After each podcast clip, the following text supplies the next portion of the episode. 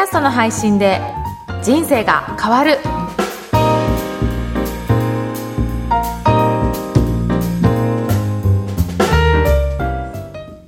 こんにちは、小ラボの岡田です。こんにちは上田です岡田さん今日もよろしくお願いいたしますよろしくお願いします。今日のテーマお願いいたしますはい。今回は、あの、ポッドキャストの画面が変わったことについてはいお伝えしようかなと思います。えー、変わりましたっけ？iPhone のアプリを、はい。で、ポッドキャスト聞いてる方多いと思うんですけど、はい。その立ち上げていただいて、はい。えーメニューで言うと、うん。見つけるというところがあるんですね。そこを、えー見ていただけると、うん。あの、画面が変わったんですね。ほはい。で、えっ、と、何が変わったかっていうと、はい。今までは、その、見つけるっていうところの中に、うんえーランキングだったりとか、はい入ってたんですけど、うはいそこがもう、えー見つけるのボタンを押すだけで、うんランキングも見えますし、おすすめの番組も見えるっていうようなカテゴリーもそこに表示されてるっていうような、そんな状態に変わりました。うーんだからちょっとずつバージョンアップもされてるのかなというふうに思いますね。そうですね。使いやすくなってますね。そうですね。うーん。で、それに伴ってですね、このポッドキャストの URL を Windows ではい。開くと、はい昔は、あの、ブラウザーで開いて、そこでは再生できなかったんですね。うん。それが、ブラウザー上で、えーポッドキャストの音声を聞くことができるようになったんですよ。へえ。はい。あのー、Apple のパソコンを使ってる方は、うんそのリンクをクリックすると、うん iTunes が立ち上がって、はい iTunes 上ですぐ聞けるようになったんですけど、はい。Windows の方は、そのブラウザーが立ち上がって、で、ブラウザー上で開くことができますね。へえ、じゃあちょっと、今までは、うんその Mac は割と相互性というか、はい。ありましたけれども、はい Windows にもそうですね。割と使いやすい形になってきてるってことなってきですね。てますね。なので、そういった形で、Apple の方もいろいろバージョンアップしながら工夫しているのかなというふうに思いますね。うんうんうん。で、そこの中で、えー Windows の中で開いていただければ、はい。そこで再生もできますし、はい。えっ、と、おすすめのものが見れたりとか、あとは番組の説明とかも見れたりとか、そういったことがもっと詳しくできるかなと思います。うんそして iTunes でも開くっていうボタンもあるので、うんうんうんそこを押せば iTunes が立ち上がって、その番組を聞けるっていうような、そんなこともできるようになってきたので、うんますます力を入れてきてるなという感じがしますね。そうですね。どのデバイスでも聞きやすくなってるってことは、うん。ポッドキャスト、また波がねちゃんと来てるってことですもんね。そうですね。はい。なので、こういったところで使いやすさを活用していただければなというふうに思います。うん今、上田さん自身は、はい。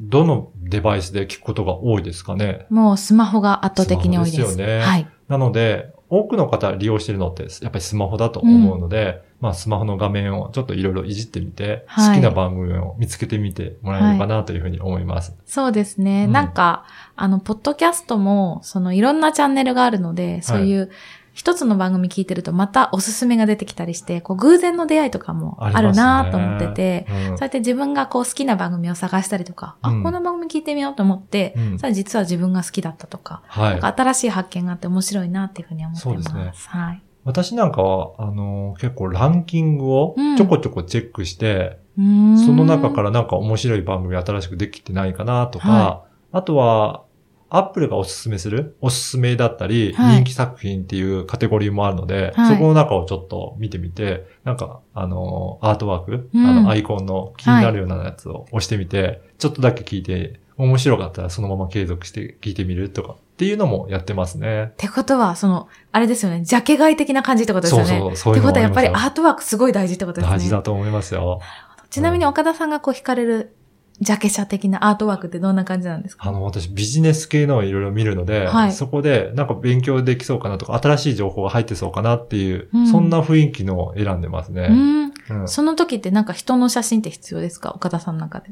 あまり関係ないですね。あ、そうなんですね。うんなるほど。あの、あっさりとした、はい。えっ、と、文字だけのものでも選んだりすることありますね。へー。実は、はい。前回ご紹介させていただいた、はい。えー温室中の異常な異常という番組があったと思うんですけど、はいはいその番組は白地に黒い文字だけなんですよ。へー。でもなんかちょっと目立ってき、逆に目立って確かに。気になって、はい。それを聞きましたね。すごいシンプルだけど、タイトルが結構エッジ効いてるかはいら気になりますもんね。なりますね。なるほど。だから、ね、顔写真あるとか、はい。いろいろ色を工夫するとかもあるけど、逆にシンプルにしてみるっていうのも面白いかなと思いますけどね。そうですね。なんかちょっとアーティストになった気分ですね。そうですね。自分の好みのアートワークを作れるというところで。はい。面白いですね。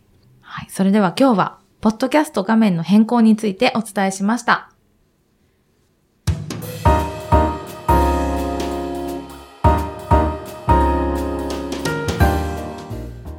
続いてはおすすめのポッドキャストのコーナーです。今回ご紹介する番組は何でしょうか？はい。野村翔平の自由に生きるという番組です。ほはい。この番組なんですけど、はい実は私のもう一つの番組、経営者の志に出演いただいた野村翔平さんなんですねう。。はい。その方に、あの、出演いただいたら、本当にポッドキャストのことを気に入っていただいて。あこれすごいいいメディアだねっていうことで、はい早速自分のチャンネルを作られて、はいでもうすぐに配信開始されたんですよね。すごい。行動力がありますよね。あっという間にやられたっていうふうに。はいやられたそうなんですよ。で、しかも、あの、交流会を主催されているので、あはい。私もそこに交流会に参加させていただいたんですが、はいやっぱりポッドキャストの良さを皆さんに広げていただいて、はい。あの、経営者の志に出演したいっていう方が、うんもういろいろいらっしゃって、はい実はその交流会で出会った方も多数出演されていますので、ぜひ。あの、経営者の志の方も聞いていただければなというふうに思います。そうですね。あちらはいろんなお仕事をされてる、あの、会社やられてたりとか、はい。個人事業主の方もいろんな方がいらっしゃって、ご自身のビジネスやっていく上で大切にされていることを語ってらっしゃる番組ですもんね。そうです。ね。はい。なので、野村ソロフェイさんは、あの、経営コンサルタントされているので、はあ。の、コンサルタントの方とかって、はい。じゃあどういうことをやってるんですかって言った時に、はい。なかなかね、一言で言い表せないようなことも多いかと思うんで、うん。そういった時にこういった番組を通じて、あはい。ご。自身の思いだったり、うん。あの、経営の方針だったりとか、そういったことを語っていただくと、やっぱり思いが伝わるのかなと思うので、そういった何か形のある商品を売ってるわけではない、はいそその人の人柄を売ってるような、うん。思いを伝えるような方であれば、こういったポッドキャストにするのも思いが伝わるのかなというふうに思いますね。そうですね。あの、自分を商品にされてる方は、やっぱりその人柄とか、うん。話し方とか、はい大事ですもんね。そそれが、うですねポッ。ドキャストだとより伝わるっていうことですよね。なので、ぜひ、うんね、チャレンジしてもらってう、ん。それでもなかなかね、あの、はいポッドキャストを自分で配信するのは難しいところもあると思うので、はいそういった場合は、あの、ぜひお問い合わせいただければ、うんあの、こちらもご協力させていただきますので、うんぜひ皆さんね、配信し、挑戦してみていただければなというふうに思います。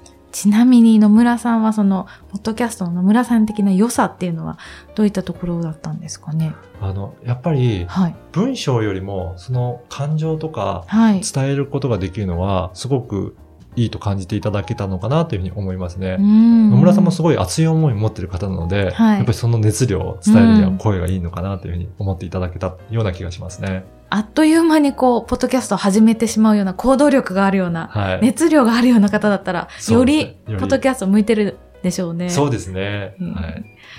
それでは今日は野村翔平の自由に生きるをご紹介しました。この番組のご感想、ご質問はツイッターでも受け付けています。ハッシュタグ、ポッドキャスト人生でツイートお願いいたします。岡田さん今日はありがとうございました。ありがとうございました。